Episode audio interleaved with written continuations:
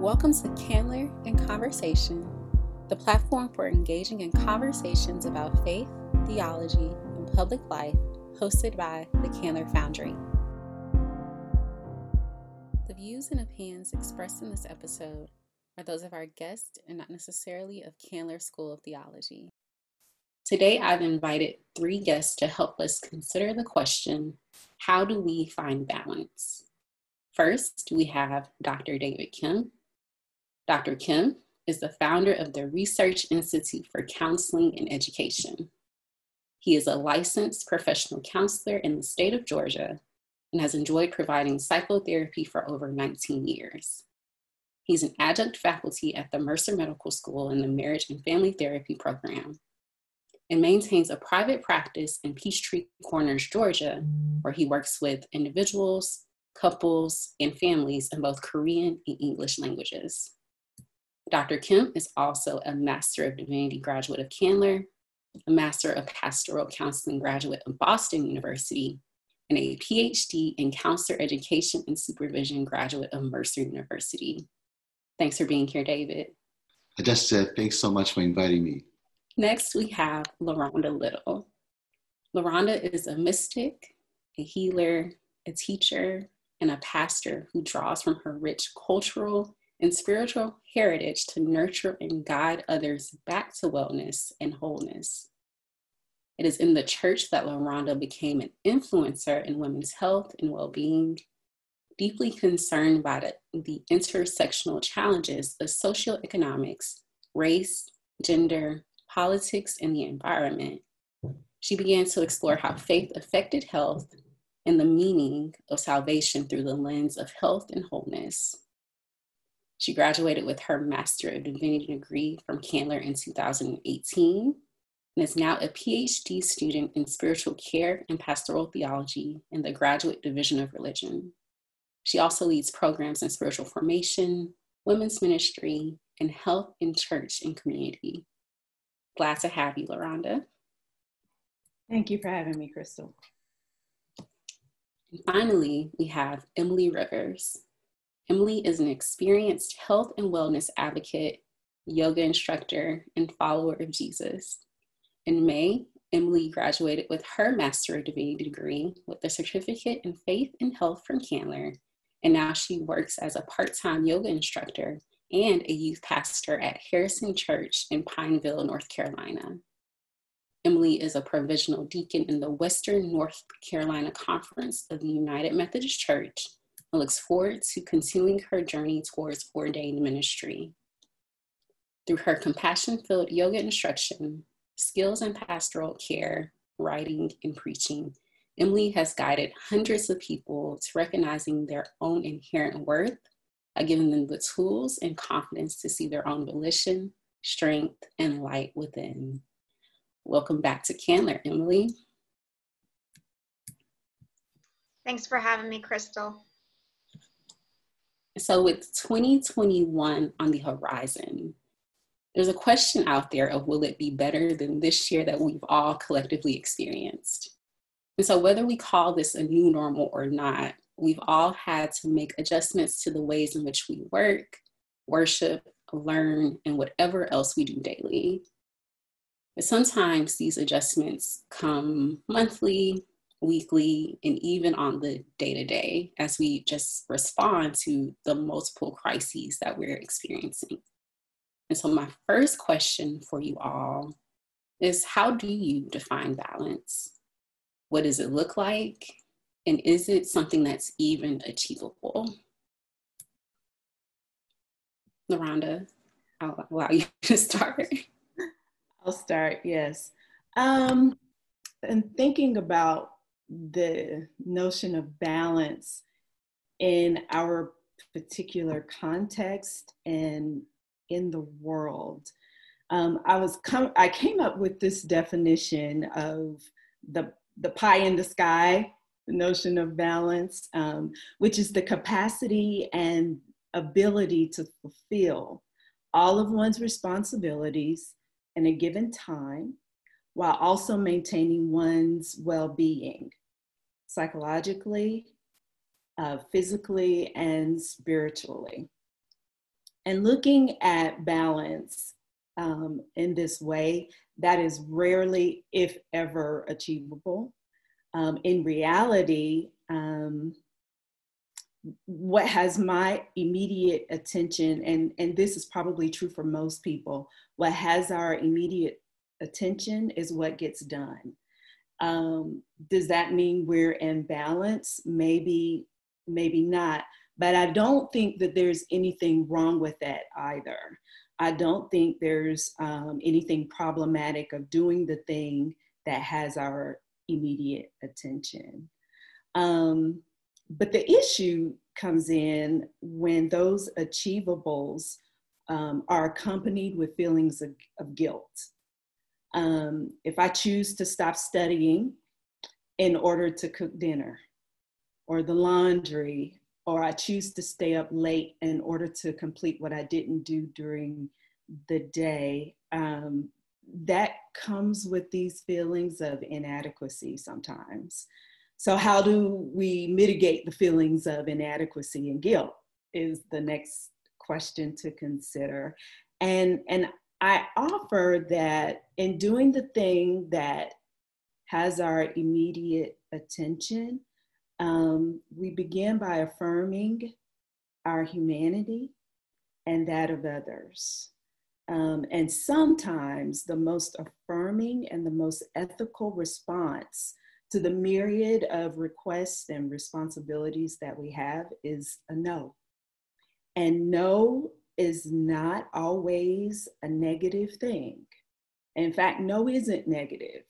And engaging more and those activities that affirm our humanness and that of others is in and of itself a good thing. And the final thing I will say about that to mitigate the feelings of inadequacy and guilt, I would also say that we replace that feeling with gratitude. Whatever the activity is that we can do in the moment is a gift, I would say, in that moment. If we can get it done, if we have the opportunity to do it, then count it as a gift and give thanks for it. And I'll stop there. I thought about the question, and what you reminded me was a conversation I had long time ago when I was at Candler. And this is, I'm a class of 96. So when I was there, Thomas Thangaraj was there, and I really looked up to him a lot. And I remember making an appointment with him one day, because I think I had struggled with like a lot of death anxiety. You know, I think that's why one of the reasons I went to private seminary was to kind of dive into that. But like so I said to Dr. Thangaraj, I said, you know, I just don't believe that there is life after death. What I was hoping to hear from Thomas was, David, that's silly. Of course there's something after death. But he didn't say that. He said, you're right. And that was like really kind of blowing, you know, it was a crisis of faith moment. And this is what he said. He said, salvation is contextual. And if you live in abject poverty, to live through the night is your salvation. But for us middle class with a lot of privileges, maybe our salvation is heaven somewhere. And so when I saw the question, I think that what reminded me of that conversation, that balance also is contextual. What kind of balance are we looking for? And typically, I think we talk about, like, if you look up balance on internet, usually talks about like work, life, love balance. But what if persons struggle with underemployment, especially during times of COVID? Their sense of balance is different. And so if the balance is a process more than a destination, then I think we can really appreciate that, you know, the act of balance is always dynamic. You know, it's not stable, like, oh, balance, I found it. You know, I'm now walking straight, but it's always kind of compensating here, compensating there. and in trying to figure out what makes sense at the moment for all of us. And I think it's very contextual. And I think I lose balance all the time.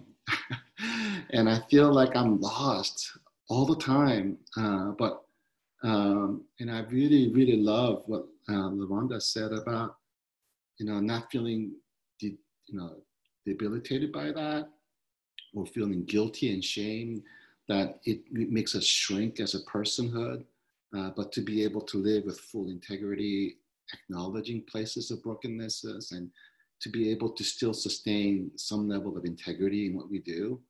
And I wonder if that is how I thought about what balance might look like, but it's always kind of elusive, and I think we're kind of always looking for it, and it's very contextual.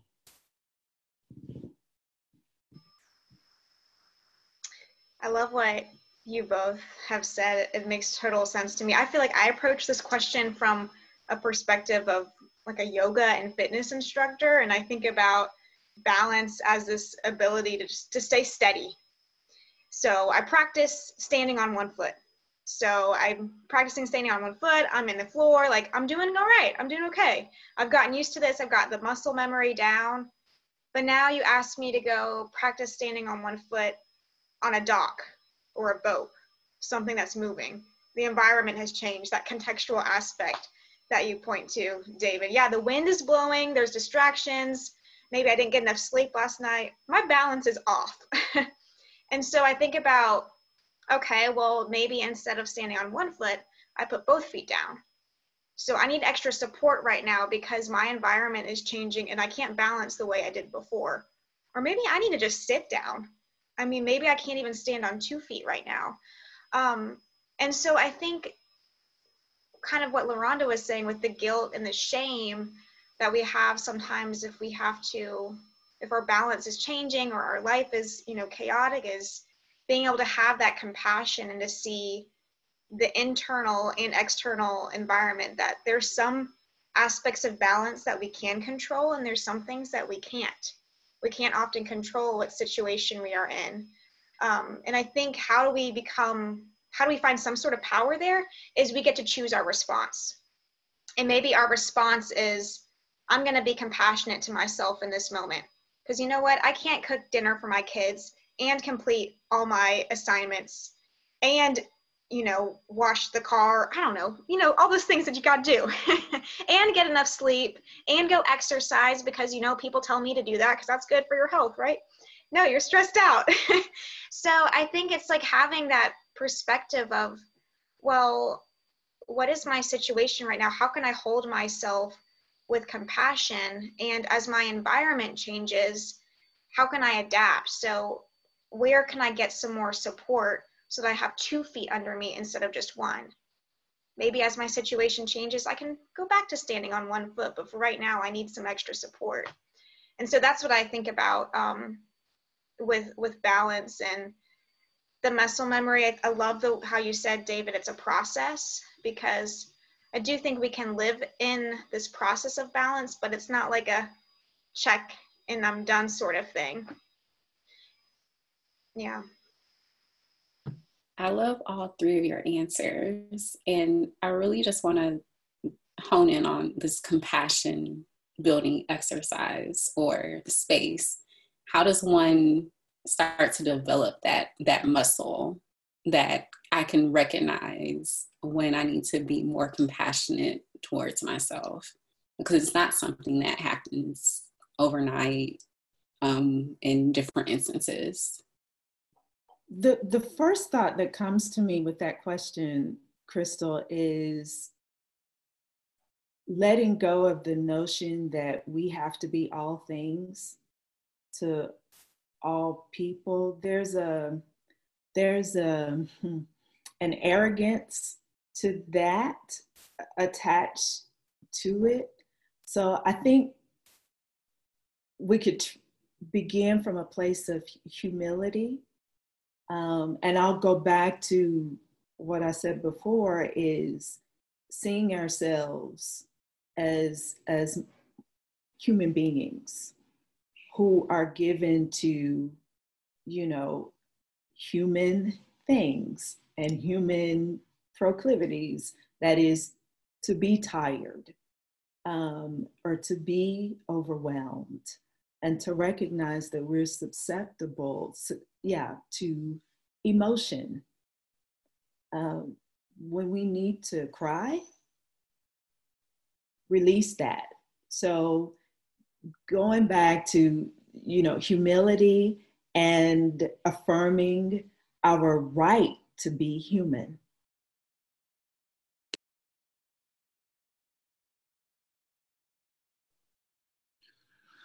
I think I can speak about this from a clinical perspective. And I remember, this is years ago, like 20 years ago in training, one of my clients was a professional model.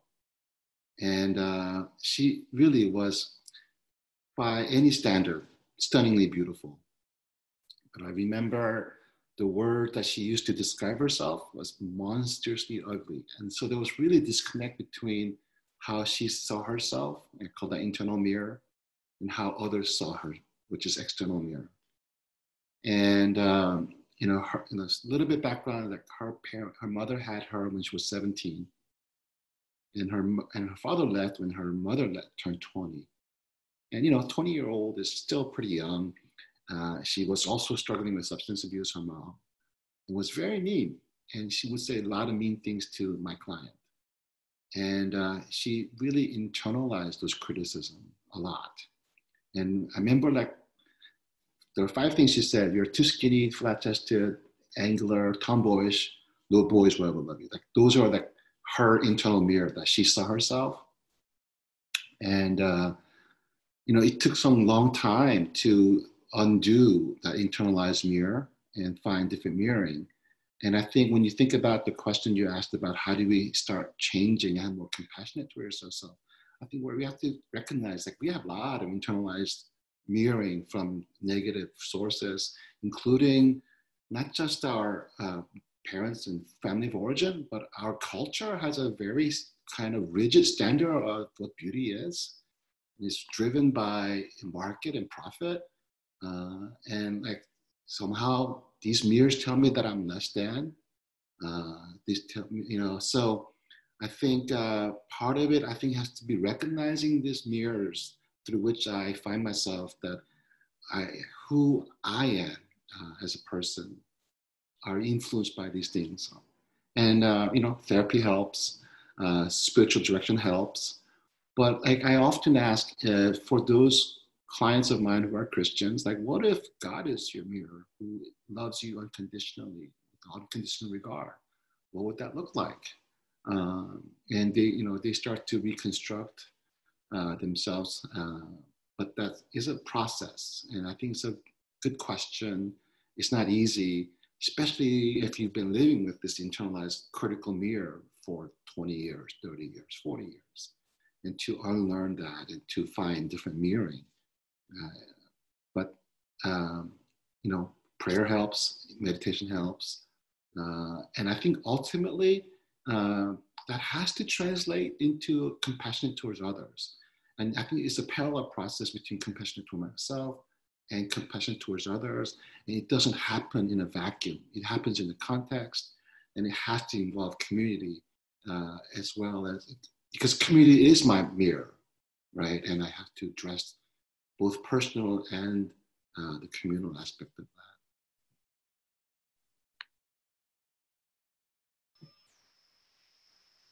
It reminds me of my favorite scripture verse is, love the Lord your God with all your heart, with all your mind, with all your soul, and love your neighbor as yourself. And I think we forget the as yourself part.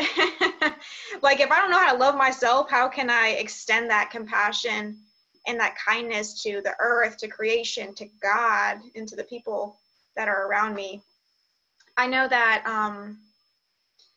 what we consume, I think, definitely is a huge part of that. The media, just the people we surround ourselves with. I mean, can we surround ourselves with people who are compassionate?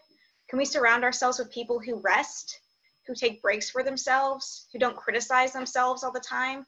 Because I think what we forget is when we see other people doing that, sometimes we think, oh, so I got to criticize myself. I have to work until 10 o'clock in the evening.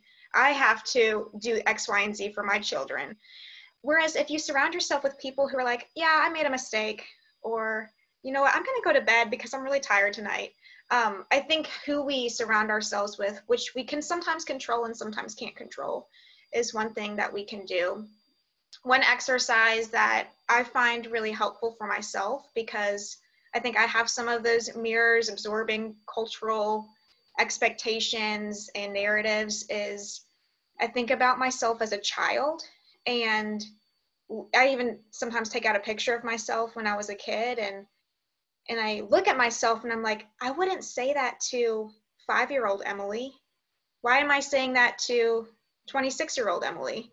And I'm the same person. I'm humanizing myself again, like LaRonda said. And I think if we can do that, or if it doesn't work for yourself, think about a sibling or a dear friend or a partner. I've got 3 sisters, and sometimes I think about, I would never say that to my little sister Molly. Why am I having that in my mind right now?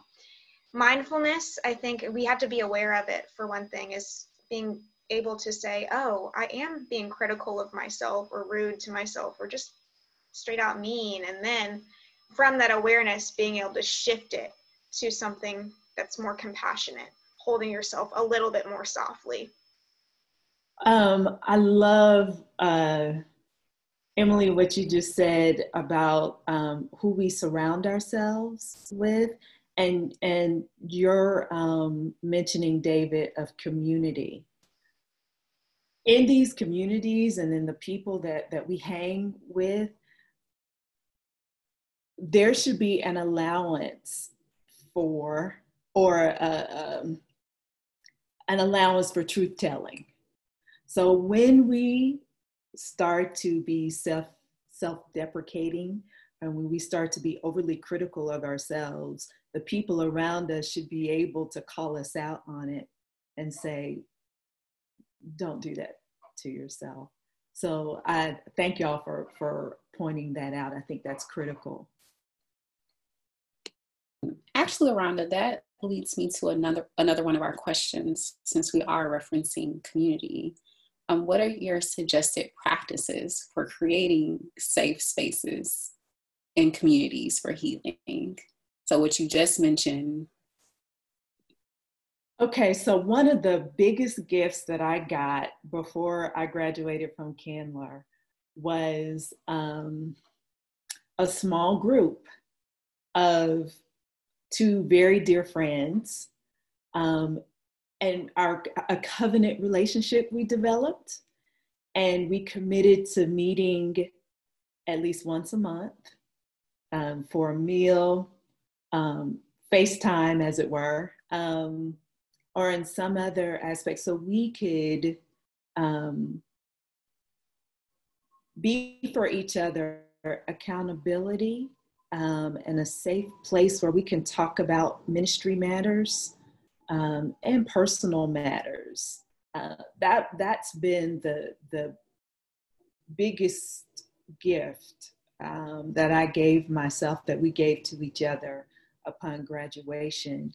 Now, that can easily be modeled in other aspects of life. Everybody's not in ministry per se, but if you have 2 or 3 friends that you all have a common thing. Doctors for David, maybe, other yoga teachers for Emily, or youth pastors. But if there is a group in which you can associate yourself with, and there's a common thread among the group, I think that's a great place to start for building a safe space for yourself.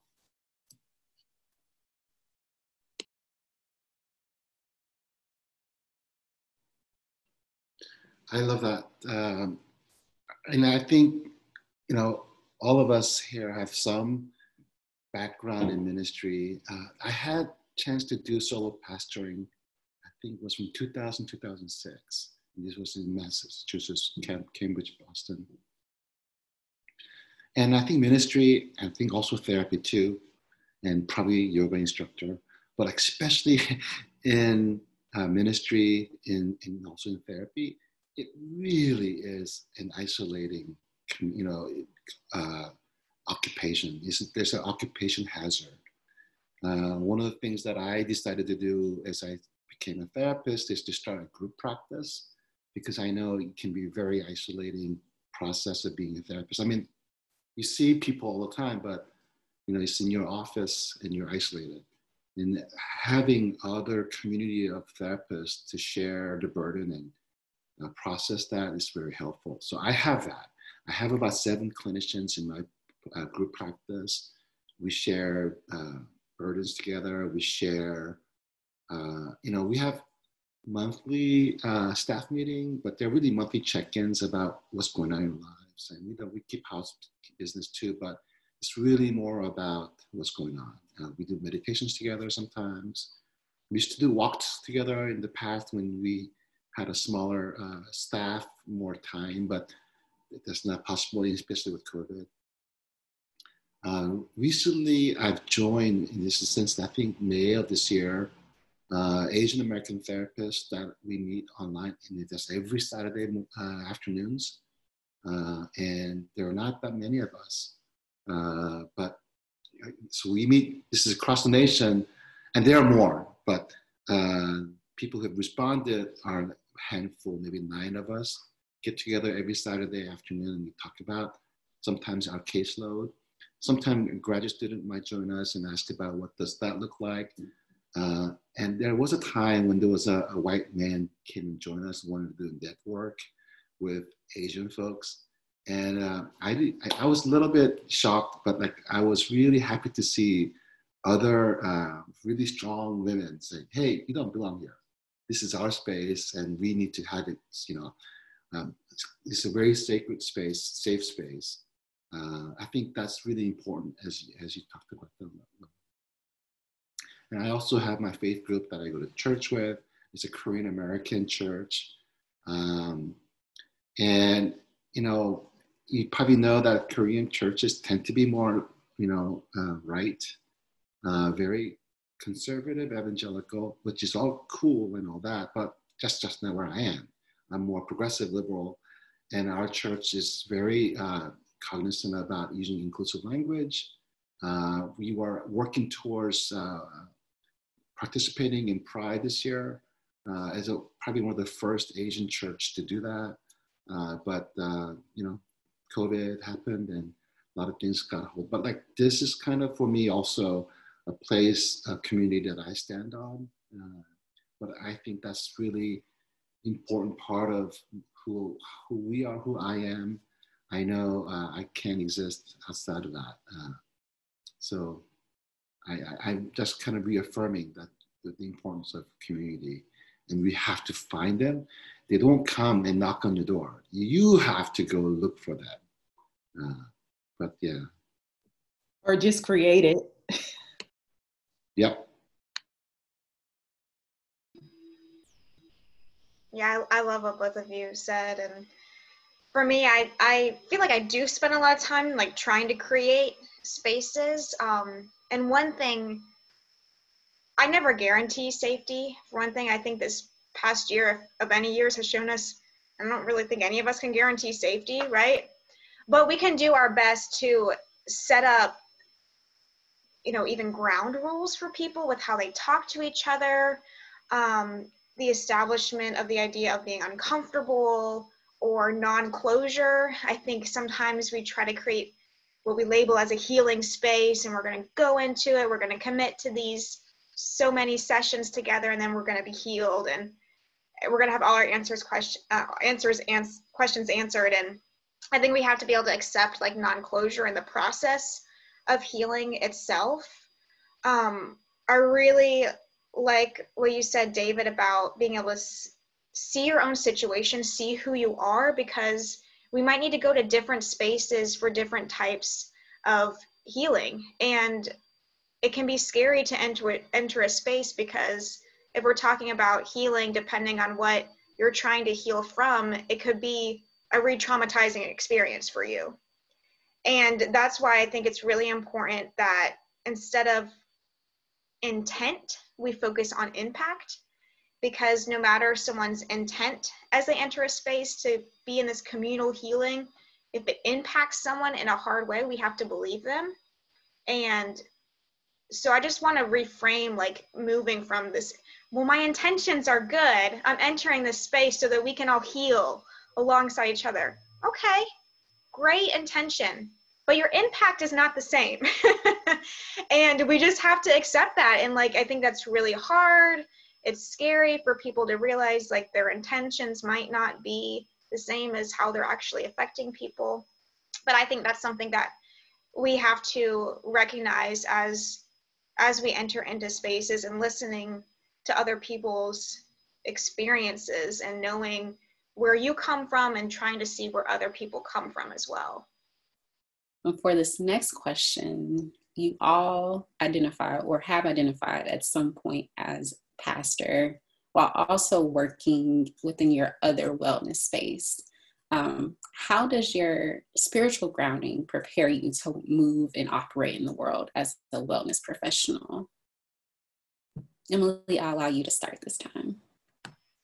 Sure.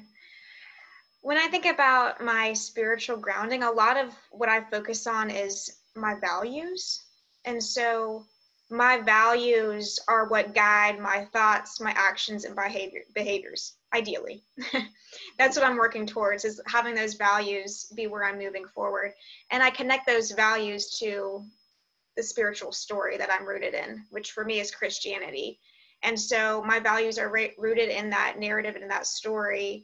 And it's from that where I feel like I'm able to focus in. If I can find more balance, if I'm able to connect what I'm doing in my daily life to those values, because for me, it's really important that I know that what I'm doing is important. And that's how I do this, just by connecting to my values.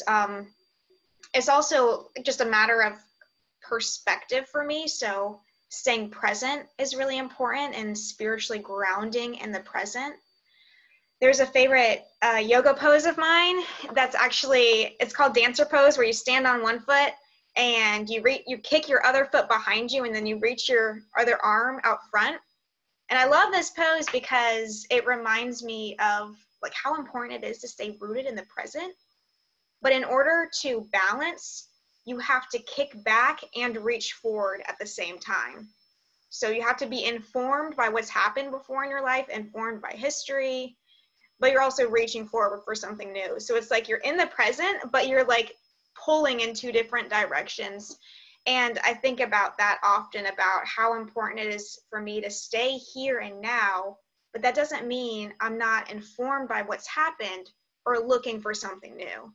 And that's what is really helps me with my spirituality and staying balanced.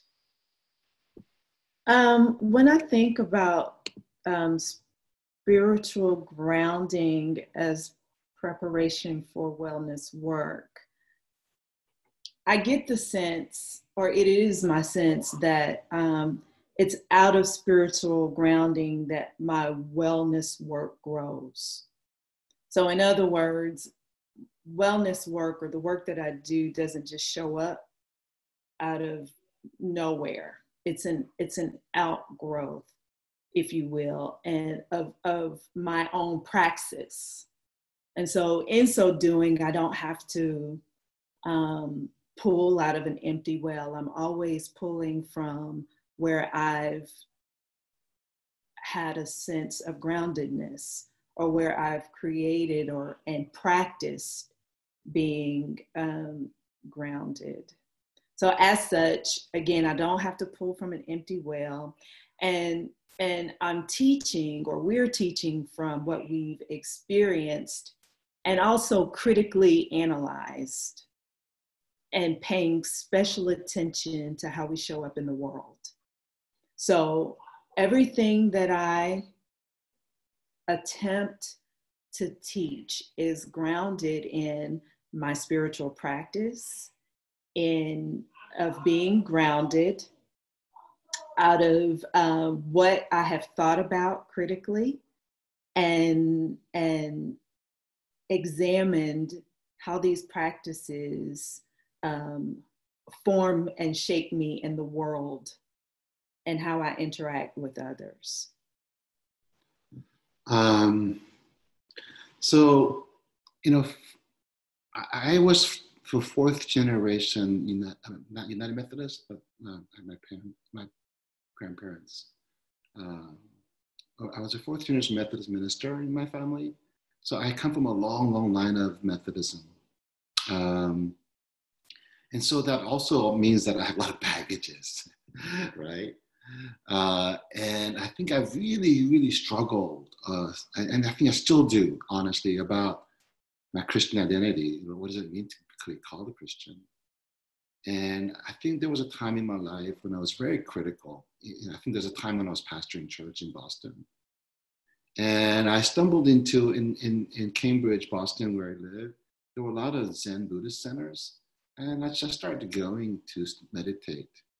And, you know, at first I kind of felt weird about it, but the more I did it, I started to develop a little more compassionate towards myself and even towards Christianity. And like, it was like different way for me to circle back to Christianity and to not to have such a critical lens through which I understand Christianity, but to have a little more compassion and to be able to love church even with all these words and history of racism, sexism, homophobia, like, you know, to be able to embrace that. And I think I've learned to do that through meditation. And it's very much like, you know, what Bondi, remember Bondi, As Way God Love, her book, there's a story where she is dreaming and reconciling and dreaming about sitting with this history of trauma and bad emotion. And I think to me, meditation is to be able to sit with these ugly feelings that I always try to repress. And when I'm sitting with my meditation, these feelings of shame, guilt, and they come out physically. And to be able to sit with that, to tolerate that, to navigate through that, and not to be so judging towards that, and to be able to put it aside and have a little more perspective.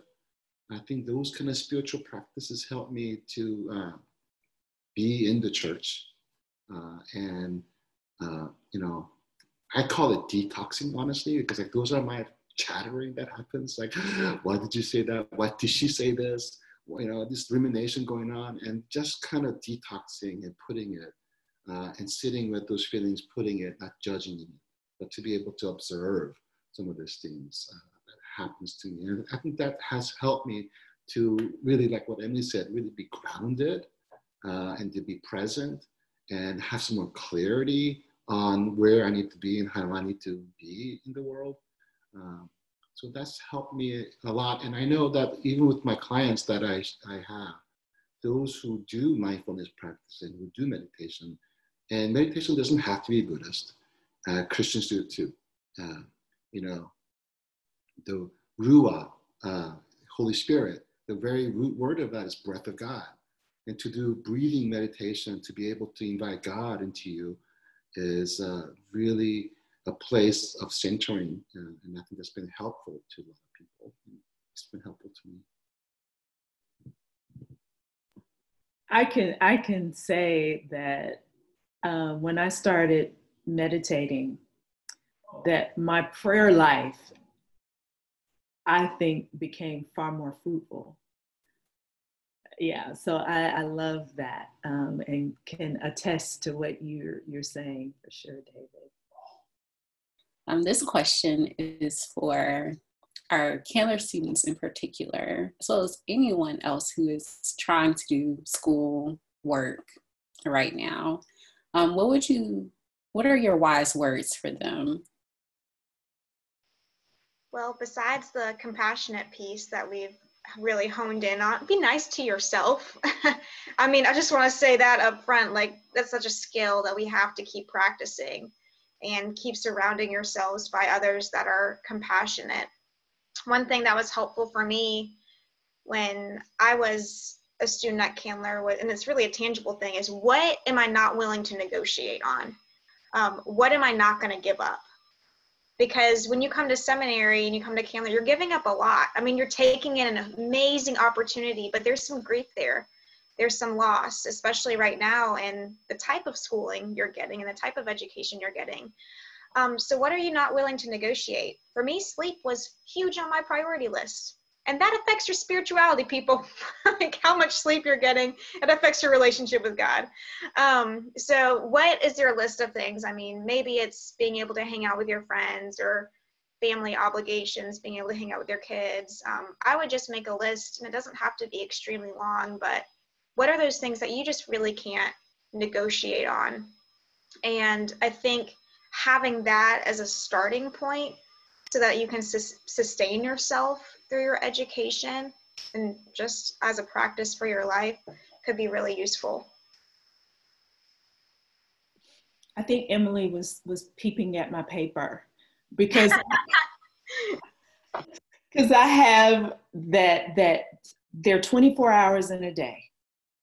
Half of that time is non-negotiable, and it is strictly for me. And that is my time to sleep and rest, to eat, to pray and meditate, and to exercise. If I can't do those things, then there is no way that I can be effective for all of the other things for which I'm accountable to and responsible for. So the non-negotiables, yeah, create that. And the second thing that I would add to that, you know, there's a lot of pressure that comes with being in school. Many of us also have families. We also are responsible for congregations. We're also responsible for, you name it. So, and I say this carefully, but a B is okay. If you don't read every word in the text, it's okay. You know, hone your skill for reading. Decide what gets read carefully and what gets skimmed. And by doing that, it kind of forces you to kind of look forward to and clearly define what your goal is. Because when you can get clear on what the goal is, then that kind of sets the pace for and the boundaries for what you do. Yeah. I really love hearing that, especially from a PhD student at Emory, which is really competitive. And, you know, we know you're really brilliant. And so to be able to hear that from you is really wonderful. Me, on the other hand, I just have to confess. So my first year at Candler, I didn't know what I was getting into. And I ended up taking Timothy John Luke Johnson's doctoral level seminar.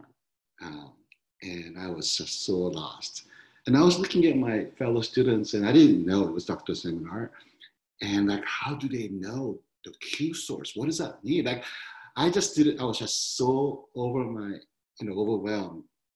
And generously, Dr. Luke T. Johnson, Tim Johnson, gave me a C. That was like generous, you know? And I ended up having to repeat that course. And, you know, I'm just saying, you know, for those of you who are students, you know, there's a people who do it really quickly and fastly and efficiently and straight without any, you know, but that's not the only way. I found that in my mid-30s, and this was during my doctoral work I started my doctoral work at Boston, but during that time, I discovered I have a learning disability, which explains so much because I was reading this much and I was getting this much back. And I was putting this much time in, but I was only getting this much back. So, you know, before that I had different words for my ADD, learning disability. Like the words that I used to have before that was like stupidity, laziness, incompetence, you know? But like realizing, you know, those are what I was struggling with. I was really dedicated. I would put my time in. I had a learning disability that really got in the way of my academics. So maybe, you know, maybe this is a story for you if you're Candler students. Go get checked out. I think there's a way that you can do that pretty easily. And if you're not getting all the kind of grades that you're getting, like we've been all been saying here in this room, be compassionate. Don't take yourself too seriously. There's always a way to get it done. And you not always be the traditional way, the fastest way, most efficient way, but there's a way to get it done. And I would just add to remember you were chosen. I mean, people believe in you. The fact that you are at a school like Emory, a school like Candler, you were chosen to be here, and they take that, there's a lot of processes to go through to choose who's going to come to the school. And so I think trying to step away from comparison of why does this person know about the Q source and this person knew about X, Y, or Z or whatever it is, and just be like, well, they believed in me. Let me learn how to believe in myself a little bit. That's something that I had to continuously come back to. Yeah, people don't like to, imposter syndrome these days is, I don't know, it's a bad word, but it's a real thing. So thank you for raising that, Emily. You belong. And sometimes the different pedagogies that we encounter and the different syllabi, who's represented, those can at times militate against who we are as individuals and as groups. And so it's important to name that and kind of have some awareness of that going into any program or institution. We're just beginning to be on the cusp of this thing called inclusivity and diversity. We have a long way to go. So if we have some awareness of that going into the classroom or into the pulpit, then we're all the better. All righty, it's time for my last question. I wish we could have this conversation for much longer, but I know you all have people and priorities to get back to. So, what gives you hope? What gives you hope? Simply that. Hope, like balance, is an ongoing process. And every day, I'm intentional about realizing hope. When I wake up in the morning, I'm grateful. I'm grateful. And when I can put on my running shoes and go out, that's a source of hope for me, that I'm still here and still able to thrive.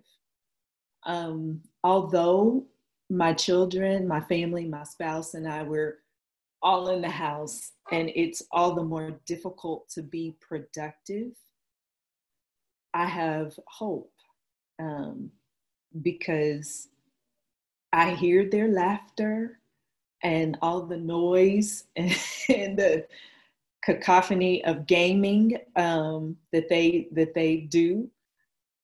Those are sounds of hope for me. Yeah, as much as it's counter to what I'm trying to accomplish, it's a source of hope.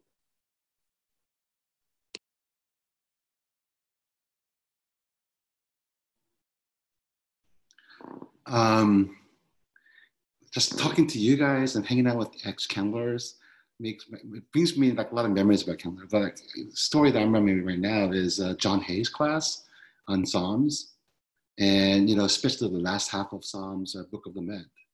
And you know, woe is the day that I was born. Where are you, mist in the darkness? And what John Hayes said was that if you're to really use strong languages and contemporize that, you're really cussing at God. It's like, you know, where the heck are you? You know, in the midst of all that.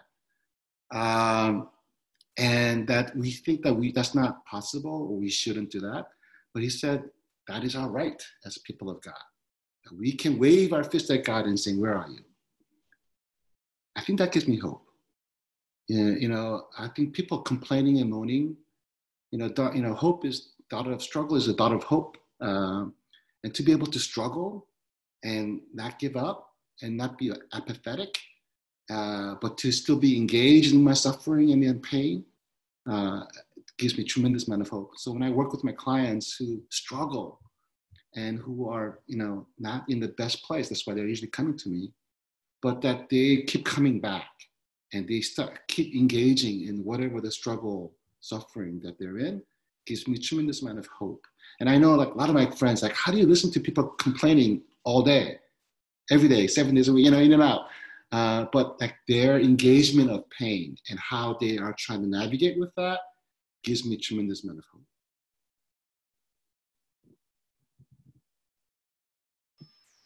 I think so too. I think that despair is almost a precursor to hope. We have to come to terms, otherwise it's just apathy. Like we're just whatever, right? But if we have this engagement with despair, we're willing to cry, we're willing to feel, we're willing to go to therapy. That means we want change. So that gives me hope. I think about doing it in pieces and not doing it all at once. And I think, LaRonda, your practice of gratitude can really help us with that. Like, how do I practice gratitude in pieces, which will help me hope in pieces, you know? We've been having a lot of rain, and when it's sunshiny, I feel more hopeful because it's like one thing that I'm grateful for, and being able to do that in pieces and notice that, I think not doing it all at once, kind of taking it day by day and saying what we can be hopeful and grateful for today, and that's enough. Like, I'm going to get through today. And I think that that's okay perspective to have sometimes. It's good to look in the future, but if all you can handle is finding something to get you through today, I think that's okay too. And that we can take that. I find hope in nature a lot. That helps me. I don't have children or roommates or anything, but I have plants, and I love watering plants. And there's something about like just watching growth that really makes me hopeful about the resiliency that there is in this world, the capacity for change. I think sometimes studying history can be helpful as far as hope goes, because yeah, this moment is hard, but there's been a lot of hard moments. Read your Bible. Like we've come through a lot of different stuff. And I think remembering that also helps me of like, you know what? I'm not unique here. I'm not special in this moment. Like there's people who have done this before, and that gives me hope. That leads me a thought. There's also hope in protest. Yeah. And think all of the protesting and the increased awareness around systemic violence and trauma. It's hard work, and these stories in and of themselves can be re-traumatizing, but I find hope in that we are talking about these difficult issues. I have hope that people are willing to do the hard work, which makes our work all the more important. Thanks for listening to this episode of Candler in Conversation. Be sure to like and subscribe to be updated when we release new episodes. You can also visit candlerfoundry.emory.edu to learn more about our courses, speaker series, resources, and other offerings developed with you and your community in mind.